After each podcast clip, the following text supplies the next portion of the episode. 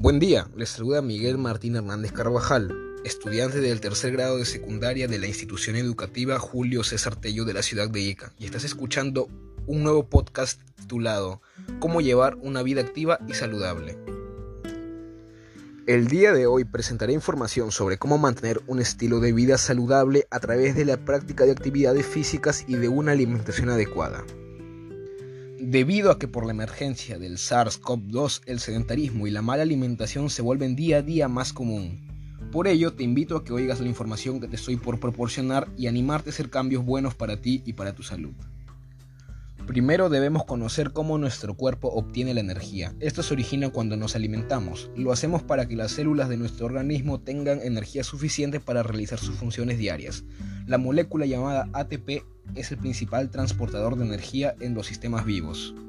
Participa en una gran variedad de acontecimientos celulares, desde la biosíntesis química hasta el movimiento de un cilio, la contracción de un músculo o el transporte activo de una molécula a través de la membrana celular. La célula degrada los carbohidratos que ingerimos al comer y captura y almacena una parte de su energía potencial en estos ATPs. En las reacciones que se producen de manera espontánea en la naturaleza, una molécula libera energía cuando se oxida. Es decir, ocurre de manera espontánea. Los electrones de una molécula van de niveles de energía mayor a niveles de energía menor, como si se dejaran caer. Este hecho libera energía que es la que se va almacenando en las moléculas ATP. Hay alimentos que contienen más componentes que nos brindan más energía que otros. Uno de ellos es el almidón. ¿Qué es el almidón? El almidón es el hidrato de carbono complejo o de absorción lenta en la dieta humana. Se encuentra en legumbres, cereales y tubérculos principalmente. Este almidón se digiere en nuestro intestino delgado y se absorbe para cumplir su función de aportar energía en forma de calorías. Algunos alimentos que lo contienen son pan, arroz, pasta, cereales, papas, maíz, jugo de frutas, la leche, la cebada y la avena. Asimismo, existen otros alimentos nutritivos propios de nuestra región o comunidad que debemos aprovechar.